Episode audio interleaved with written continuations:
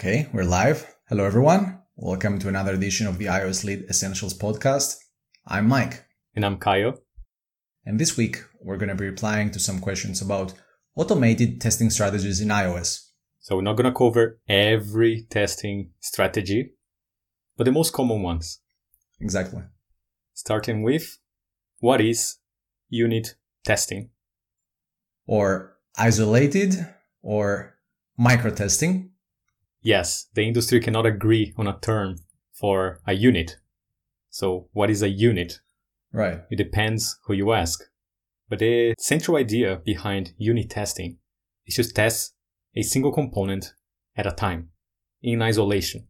That's why you may call it isolated tests or micro tests because they are testing just a tiny portion of your code base at a time. Exactly.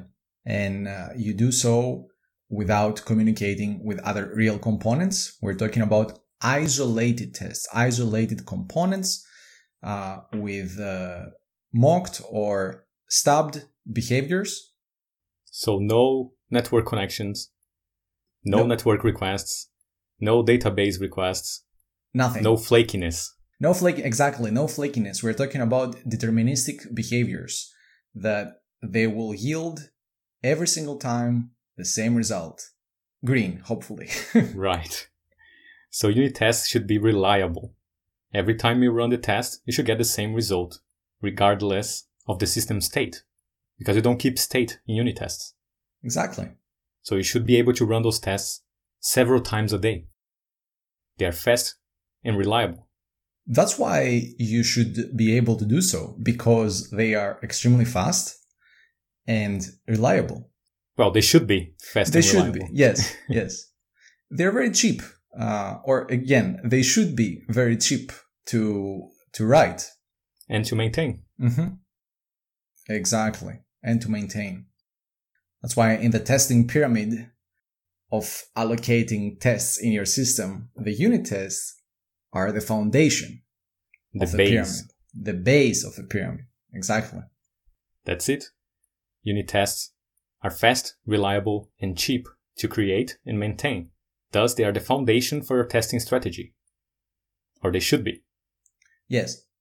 And they are written by developers. Yes, you write it in the same language that you're writing your application. Exactly. There is no business language or any QA type of tool that can be used. We are talking about the programming language that you have written your system in because you are going to reference your system in your unit tests. The implementation is going to be referenced in the test code.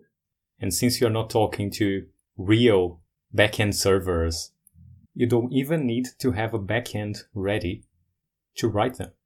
As long as you establish a contract with the backend, you can start writing those tests at any time. That's that's exactly right. And that's very useful because you're not blocked. You're never blocked. Yes. For example, in iOS, when you're just testing a class in isolation without talking to any other system, that's a unit test. Yes. For example, if you're testing a view model, you invoke a method, passing some input, and you assert the value get back, the output, Mm-hmm. in isolation, with no views, no controllers, nothing, just the view model. You can prove that the view model does exactly what it's supposed to without having to instantiate the whole object graph or even run the application. You don't even need the simulator. Exactly. So that's unit testing or isolated testing or micro testing, which should be the foundation of your testing strategies. But should not be the only testing strategy as well. So next question. What is integration testing? Integration tests check the interaction of two components as a group. Two or more. Two or more components. Yes, exactly. Ideally, you don't want to instantiate the whole application and test the integration of everything at this level. That's why it normally limits to two, three components collaborating. Yes. But there is no limit. Ideally, just a few components, a small portion of your application collaborating. That's it. Uh, exactly. And integration tests are the second layer of the testing pyramid above unit tests. So that means we allocate fewer tests to check components in integration. And of course, that's because checking more than one component is going to be more expensive. That means that the tests are a bit harder to write and they can take a lot more time to execute. Right. And in your development process, that means that you don't want to be blocked by the tests running all day long. Uh, you want fast and reliable tests. And integration tests, well, sometimes might not be fast and might not be that reliable. Exactly, especially if you are testing the integration with core data, for example. Mm-hmm. That's going to actually persist data in disk, or you are testing the integration with an external system through some kind of HTTP connection. Right. So that can be slow and flaky because if the system is unresponsive, the test is going to fail. Exactly. Well, if you're going to hit the network, if you're going to hit the database, there are many, many things that you do not control. So if you don't control them, then uh, the result is not going to be 100% deterministic. It's not going to be 100% exactly the same every single time. Exactly. And there are some behaviors you cannot easily replicate in integration tests.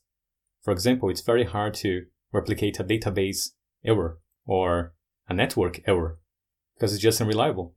Yes. Just like you cannot reliably reproduce a successful connection. exactly. Because it's out of our control. Yes.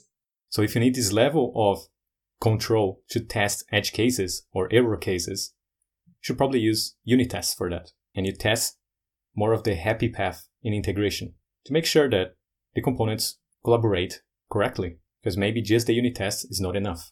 But the ratio of number of unit tests for integration tests is completely different. You should have a lot of unit tests and a few integration tests. That's why it's the second level of the pyramid. Yes. It represents a small, small portion of your tests. So integration tests are important, but they should not be the foundation of your testing strategy or the only testing strategy as well. They should go on top of unit tests. You should be 100% confident in your unit tests and you add the integration tests to make sure the collaboration also works. And again, you don't need to test the whole integration, the whole application working. You can instantiate just a small portion of your objects, of your components, and test them in integration. Exactly. I mean, an example of that would be the a network request, welcoming the response, mapping it, and propagating it to the rest of the system. Imagine how many components are involved or how many actions or operations rather are involved in such operation. Right. You can even go one step further then and check integration as well, the database. Let's say you ask for the data from the network, you get it, and then you save it, you persist it in a database, and you want to make sure that all the, the, the round trip of a data actually works. So there's a lot of objects integration there. Yes. There is the HTTP client. There is the mapper, the models. There's the persistence. There is the, some kind of coordination in between those objects. Maybe some business rules validating the data, adding some expiration date to the cache, and etc. So maybe you can even break this down and say, I'm going to test the network connection and integration, just the mapping and the HTTP client. And in another test, I'm going to just test the persistence. If I can prove that they both work on their own, this also proves that they work in integration. So you don't need to compose all those fragile operations together. It's a choice.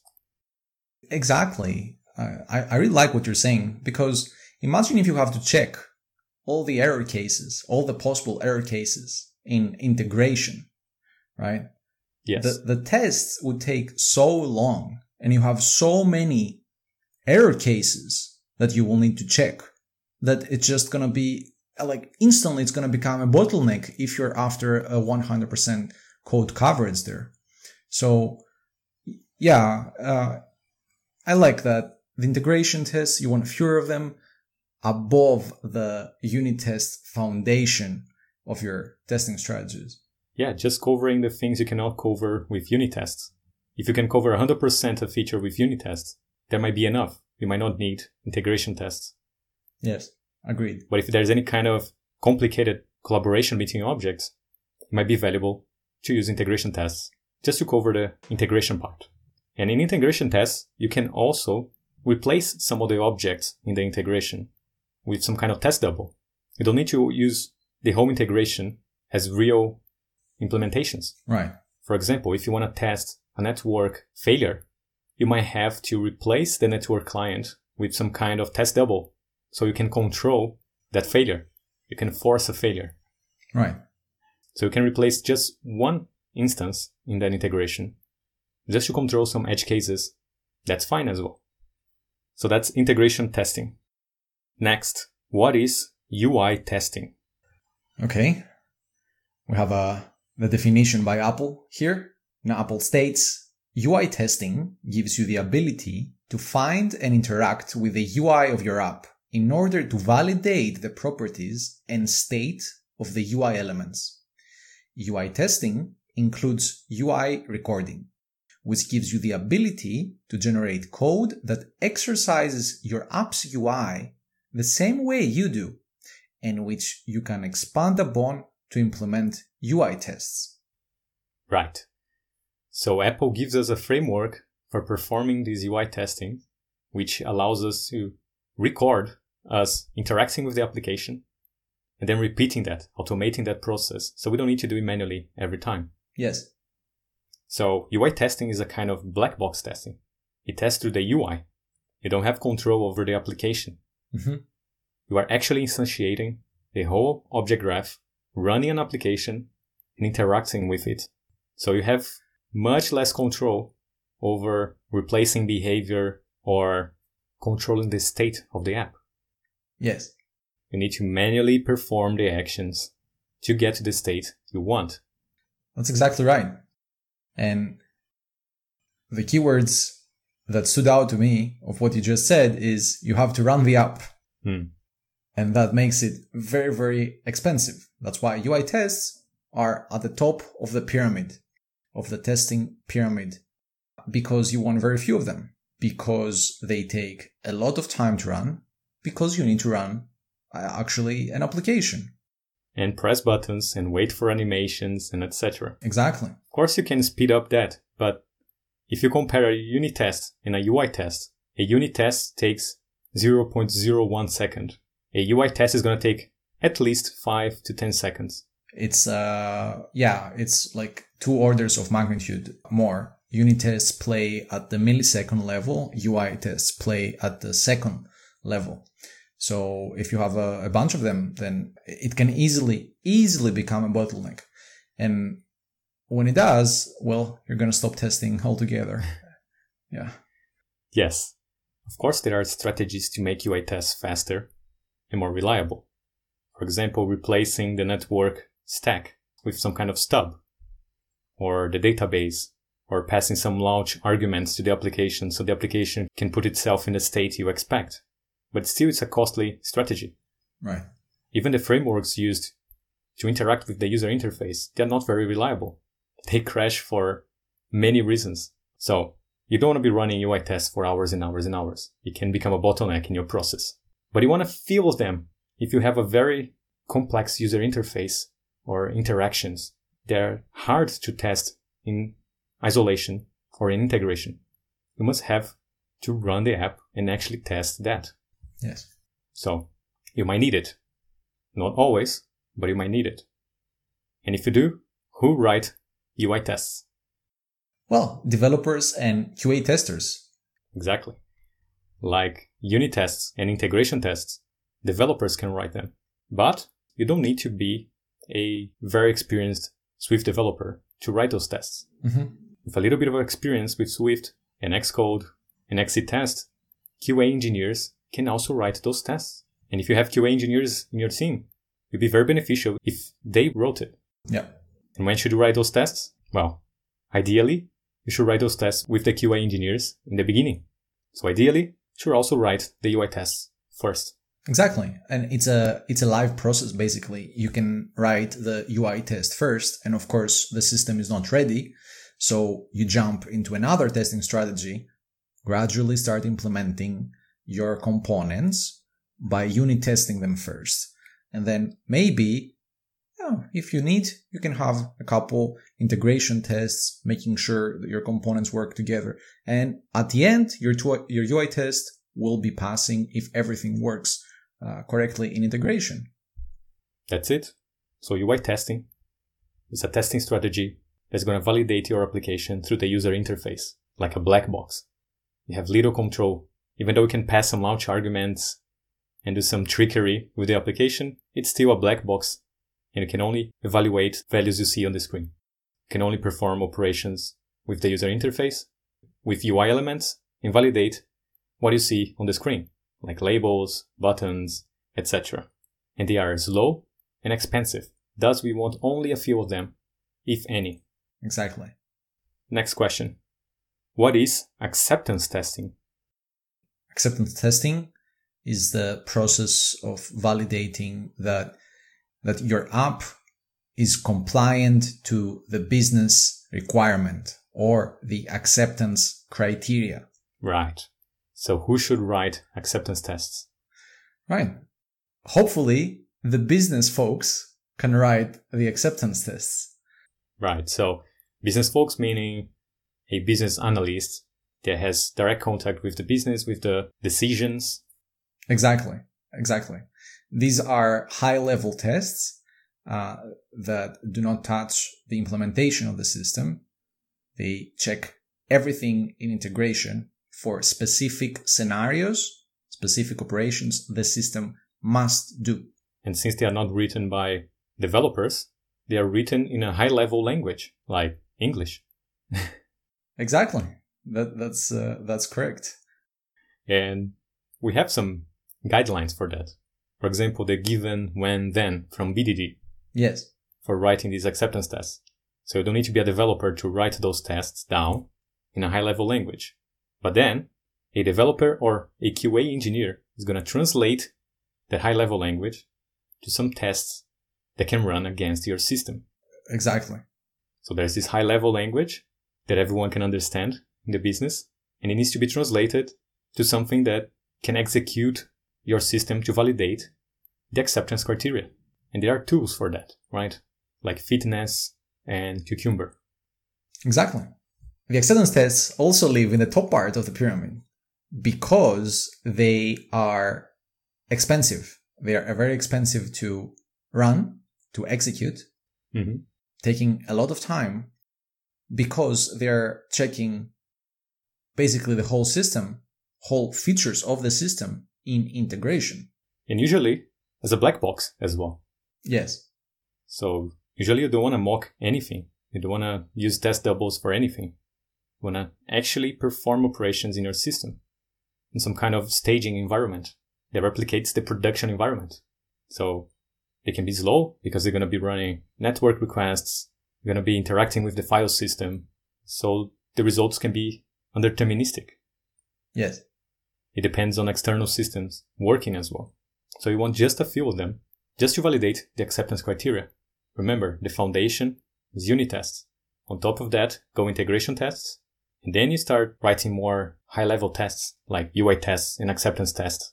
But you need this solid foundation because if you have to test everything with high level tests, that's going to be extremely expensive. Yes. It's going to take a long time to run. The test is not going to be reliable.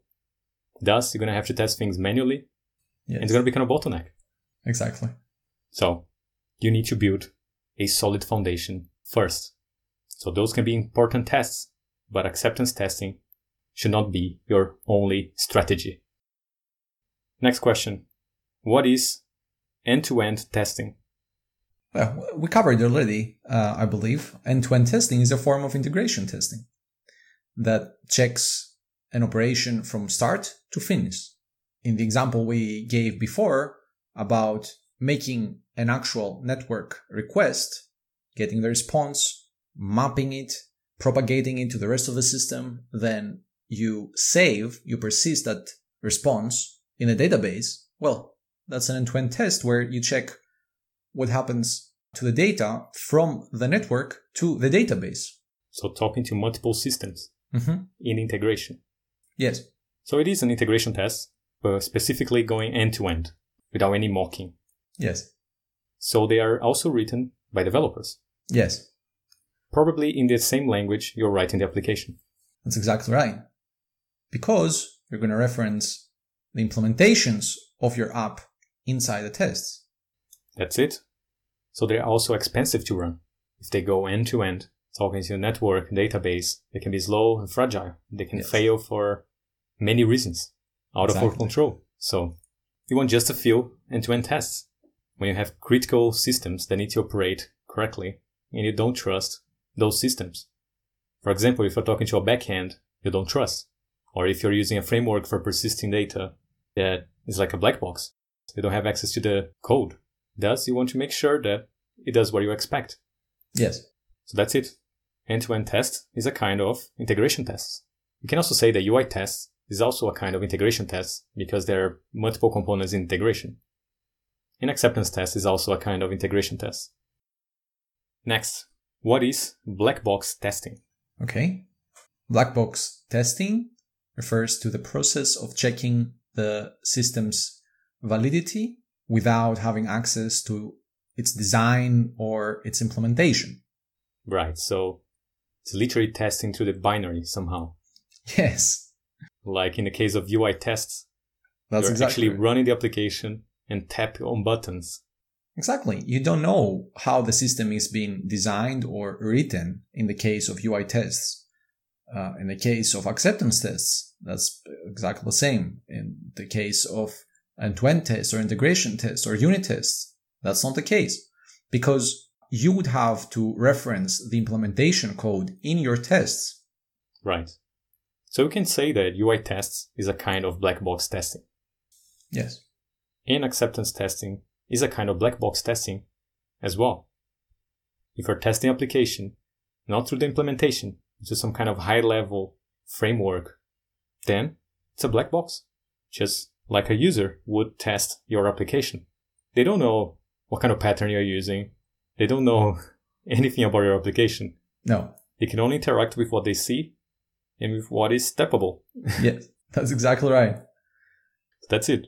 Can think of it as the automated version of manual testing where Yes. you basically don't know anything about the guts of the application, of the design, of the structure, but you can interact through the UI there.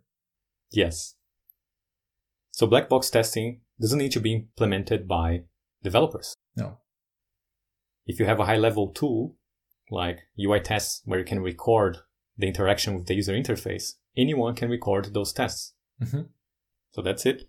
Every time you test some kind of private source framework where you don't have access to the implementation or you're using some kind of tool that's going to test the application from a high level to the user interface, that's black box testing. And they live in the top of the pyramid as well, Yes. together with UI tests. You want only a few of them because they're not very reliable and they interact with real systems. So it can be slow. Again, you need a solid foundation with unit tests and a few low level integration tests. And then you build on top of that if necessary. Yes. Next, what is snapshot testing? So snapshot testing refers to the process of taking a snapshot of your system or parts of your system and comparing it to a previous state. So for example, you can take a snapshot of some data structure. There was the output of an operation. Then you can run the operation again, take a snapshot of the output and compare it.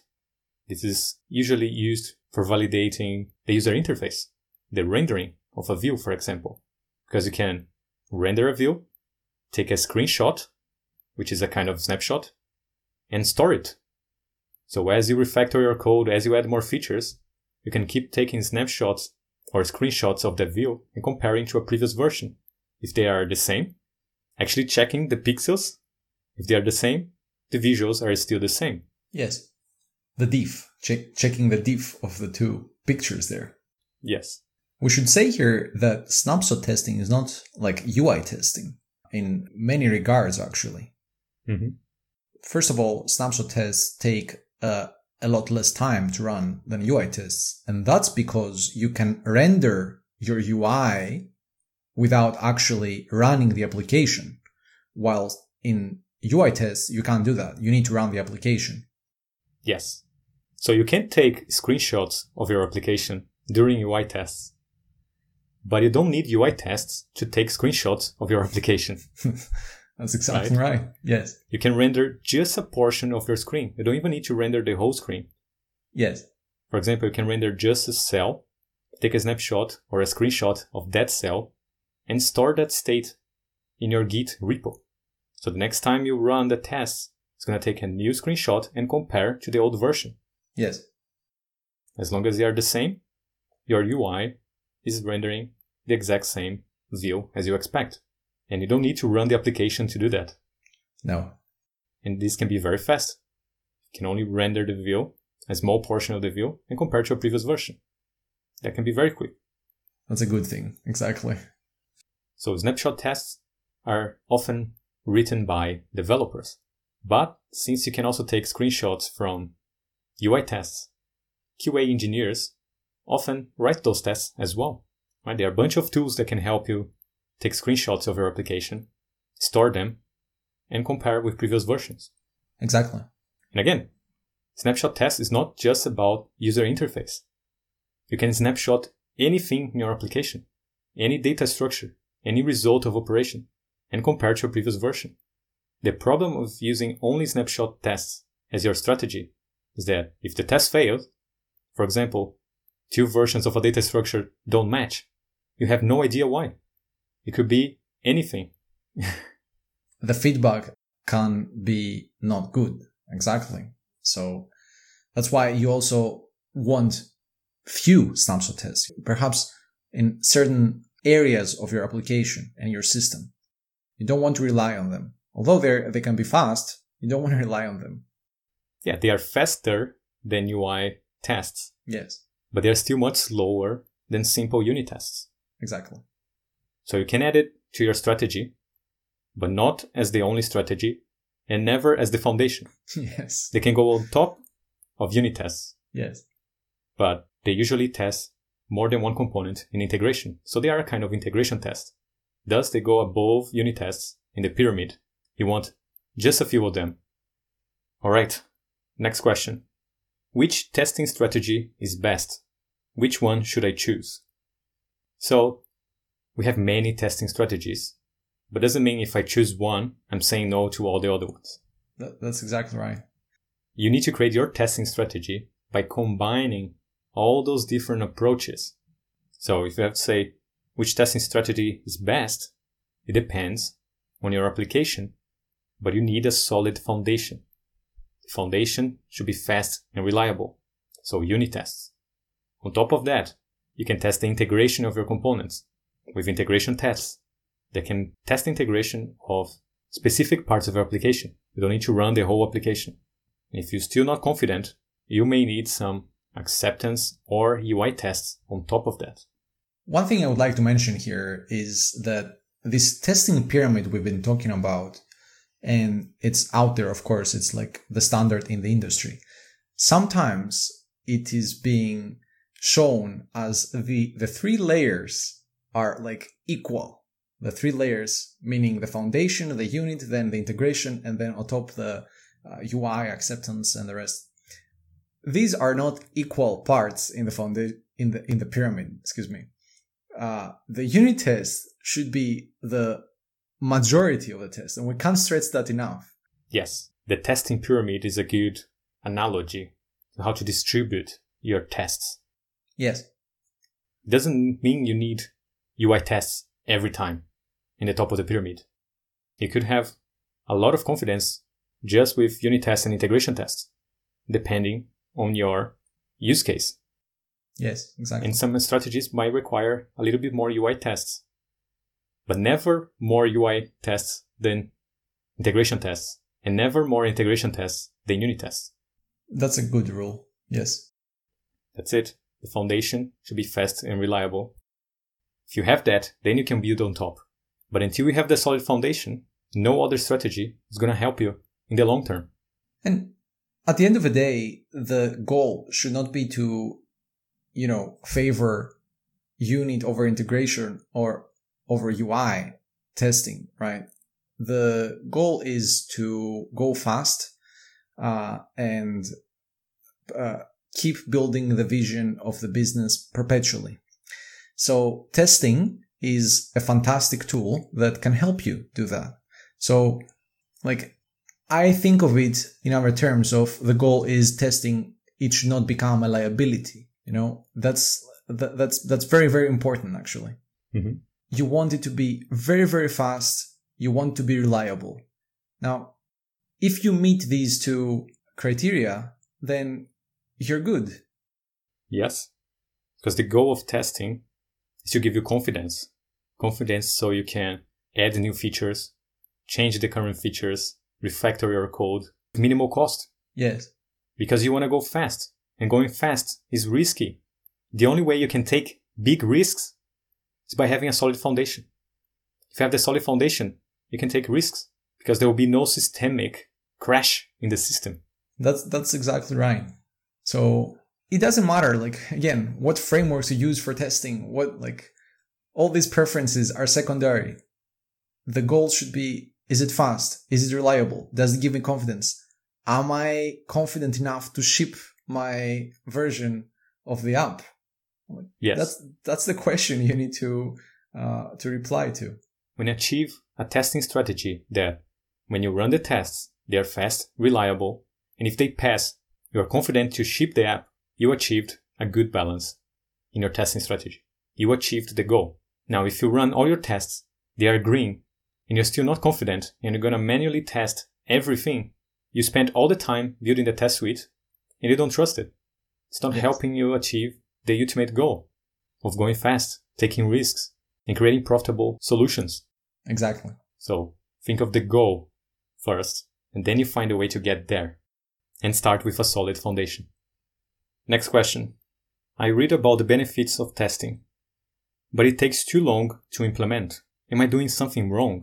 Should I abandon the idea of testing? No, no. should not abandon the idea of testing. Definitely not. Because maybe it's taking too long for you to implement it right now. But you need to look at other teams.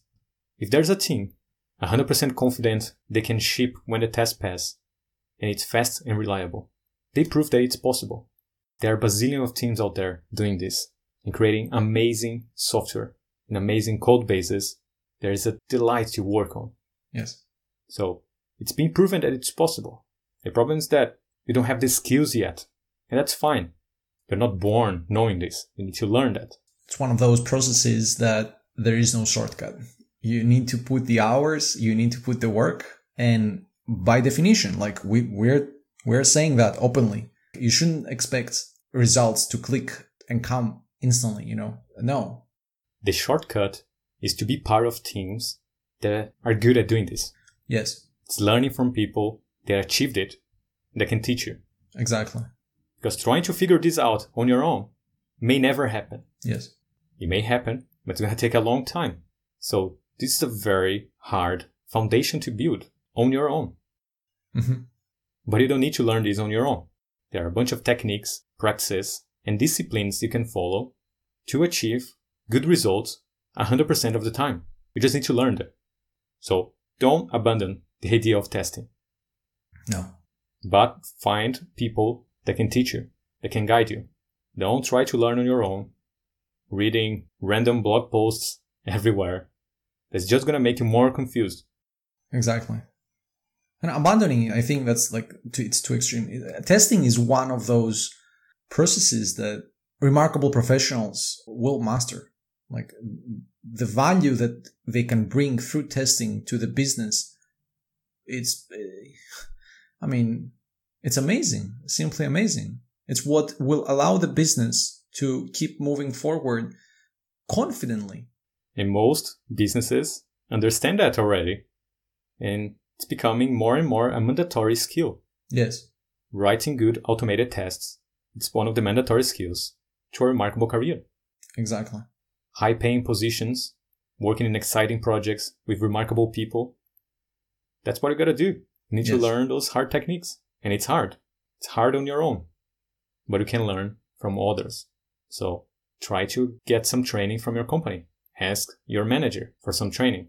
If you cannot get that, you might have to go out of your way to learn, to pay for those courses out of your own pocket. It's an investment. It's not a cost. Uh, You're not paying something as a cost. You're uh, investing in yourself. You're investing in your career.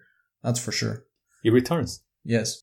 If you are building valuable skills, skills that is gonna make you more valuable in the market, it's gonna return. You learn a Yeah. skill once and it delivers forever as long as you practice it. Yes. So you need to be careful with your sources so you don't waste time. That's it. Testing takes time to write and makes you less productive when you're not used to it. But don't abandon the idea.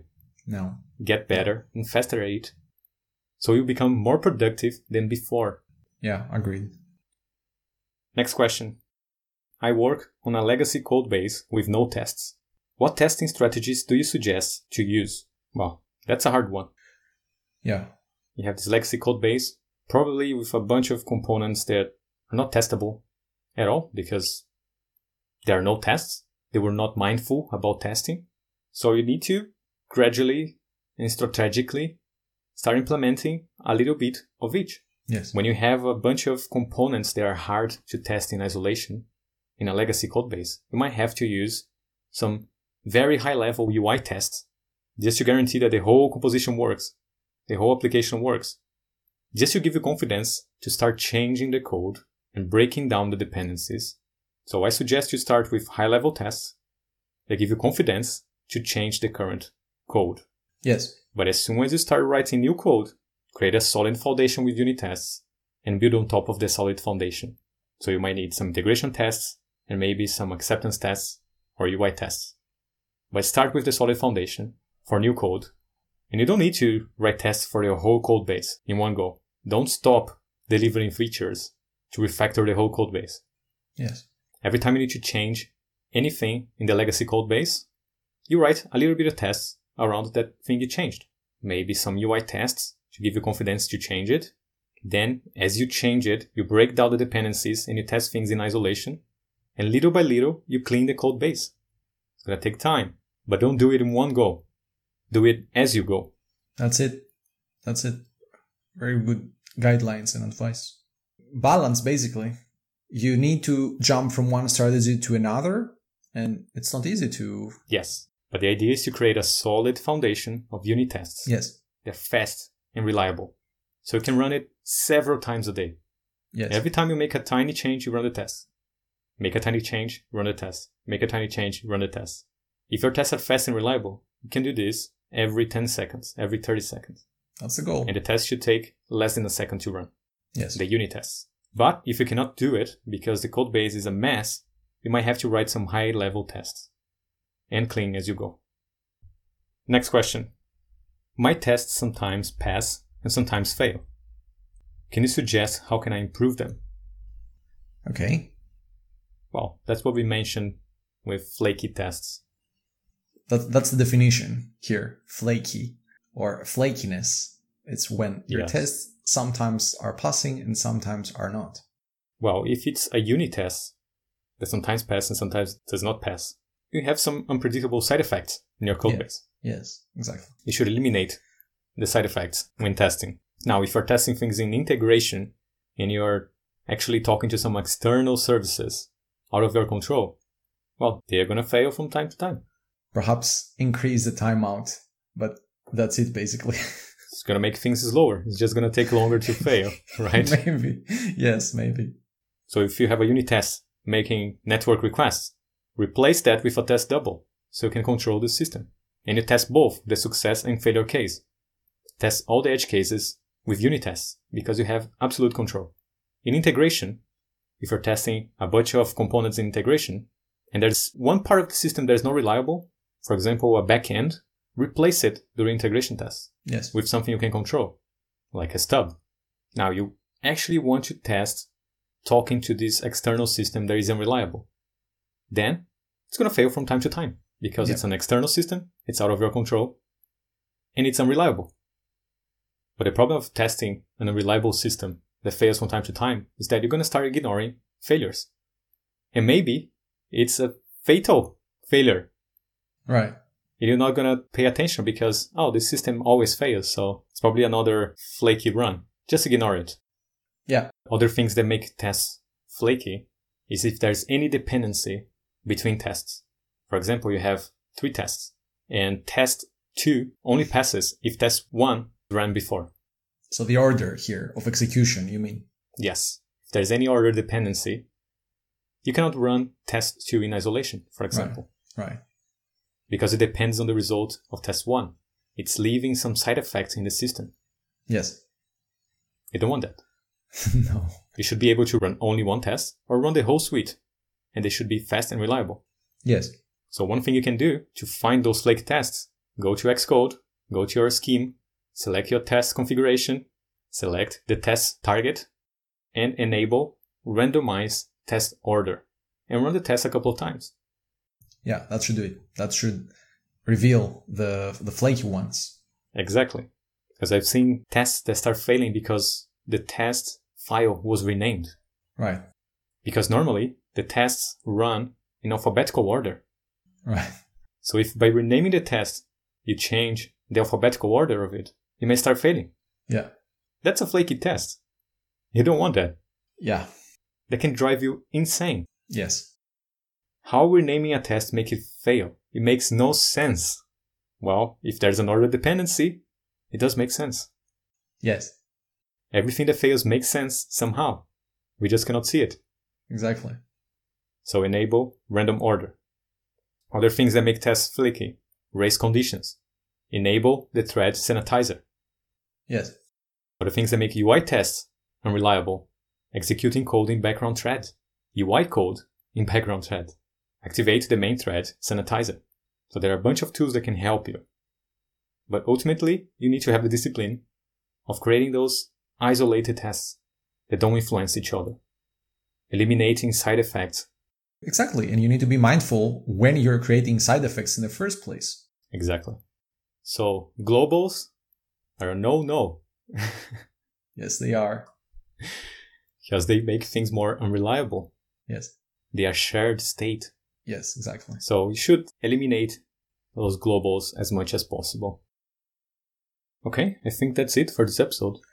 Okay. And if you want to learn more about automated testing strategies, go to academy.essentialdeveloper.com. That's going to do it for this edition of the iOS Lead Essentials podcast. We'll see you again next time. Bye, y'all. See ya.